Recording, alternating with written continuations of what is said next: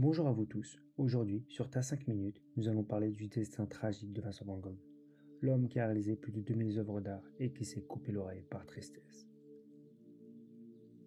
Tout commence le 30 mars 1853, à Grozendern, un petit village de Londres.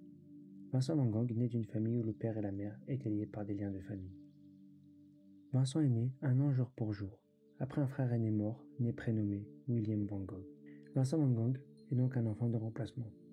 Il vit la vie mort et a passé toutes les journées de ses anniversaires quand il était jeune au cimetière, devant la tombe d'un autre Van Gogh, celui que sa mère pleurait et celui dont elle portait le deuil.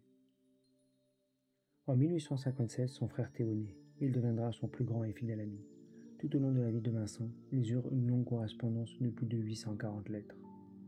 Après une scolarité mouvementée, Vincent devient en 1869 commis dans la galerie d'art Goupil et compagnie, une galerie fondée par son oncle aussi appelé Vincent Van Gogh. Moins d'un an après, Vincent se fait renvoyer, parce qu'il ne montrait que peu d'intérêt aux œuvres que son oncle vendait. En 1876, il aspire alors à devenir pasteur, mais il échoue aux examens. Cependant, il obtient une mission d'évangélisation en Belgique, auprès des mineurs et partage leurs rudes conditions de vie. Cette découverte de la misère humaine inspirera Vincent sur des sombres tableaux comme Les mangeurs de pommes de terre. Après cette mission en 1882, Vincent étudie la peinture. Par ailleurs, il rencontra dans les rues de La Haye, en janvier 1882, une femme nommée Classica Maria Ornick, surnommée Sienne, avec sa petite fille de 5 ans, Maria Wilmina. Sienne est pauvre et enceinte. Elle souffre alors d'addiction à l'alcool et au tabac, et elle se prostitue. Van Gogh la prend sous son aile pendant environ un an, entre 1882 et 1883, par sens du devoir et par compassion. Sienne envisage quant à elle une relation avec Vincent, comme une solution de convenance face à une situation difficile. Van Gogh écrit qu'il avait envisagé de l'épouser dans une lettre du 16 mai 1882 écrite à son frère Théo. En juillet 1882, Sienne donne naissance à un garçon qui s'appellera William. Après la naissance, le couple déménage dans un appartement. C'est une période heureuse pour Van Gogh, où au début des années 1883, Sienne se remet à boire et à se prostituer. L'appartement devient sordide et leur relation se détériore. Le peintre a énormément de difficultés à supporter Sienne et ses enfants et le couple se sépare en 1883. Vincent quitte donc l'appartement pour aller poursuivre sa carrière. En 1904, Classica Marionique se suicide par Noël en se jetant dans les seaux. Cette séparation a plongé Vincent dans un profond sentiment de détresse. Il changera assez souvent de logement et la solitude le pèse. En 1886, il rejoindra son frère Théo, devenu gérant de la galerie Goupil et compagnie. À cette période, Vincent rencontre beaucoup d'artistes tels que Paul Signac, Louis Anquetin, Paul Gauguin et plein d'autres.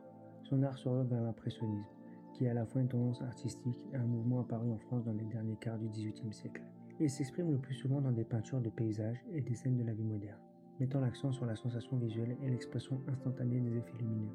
Malgré tout ça, l'absinthe et la fatigue rythment son quotidien, ce qui aggrave l'état mental du peintre.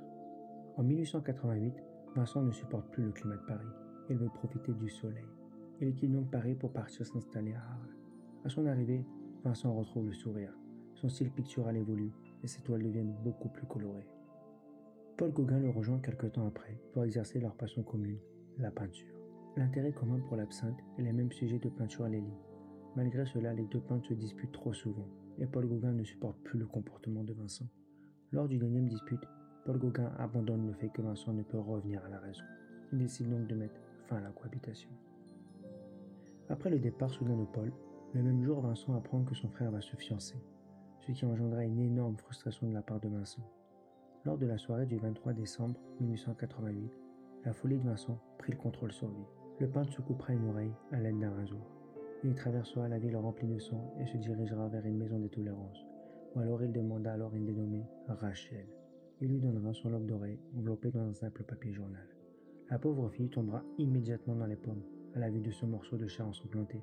Par la suite, on a appris que cette Rachel s'appelait en fait Bernadette et qu'elle était en fait la femme de ménage de la maison des tolérances.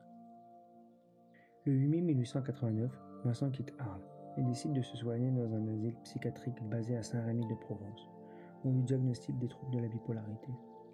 Malgré son état mental, la campagne provençale environnante va apporter à Van Gogh sérénité et réconfort, lui permettant de vivre l'une des périodes les plus productives de sa vie.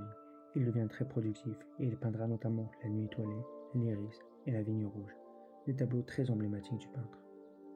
Après plus d'un an de traitement, Vincent quitte l'asile et part s'installer à Auvers-sur-Oise, où il y passera les 70 derniers jours de sa vie. Lors d'une belle après-midi ensoleillée, Vincent décida de partir peindre, ce qui sera sa dernière et ultime toile, Racine d'arbre. Vincent décide lors de cet après-midi de passer à l'acte. Le 27 juillet 1890, il se tire une balle de revolver dans la poitrine. Le peintre arrivera à regagner son auberge tant bien que mal. Il agonisera pendant deux jours et le 29 juillet 1890, Vincent Van Gogh s'éteint auprès du docteur Gachet et de son frère Théo, qui sera à son chevet pour ses derniers instants.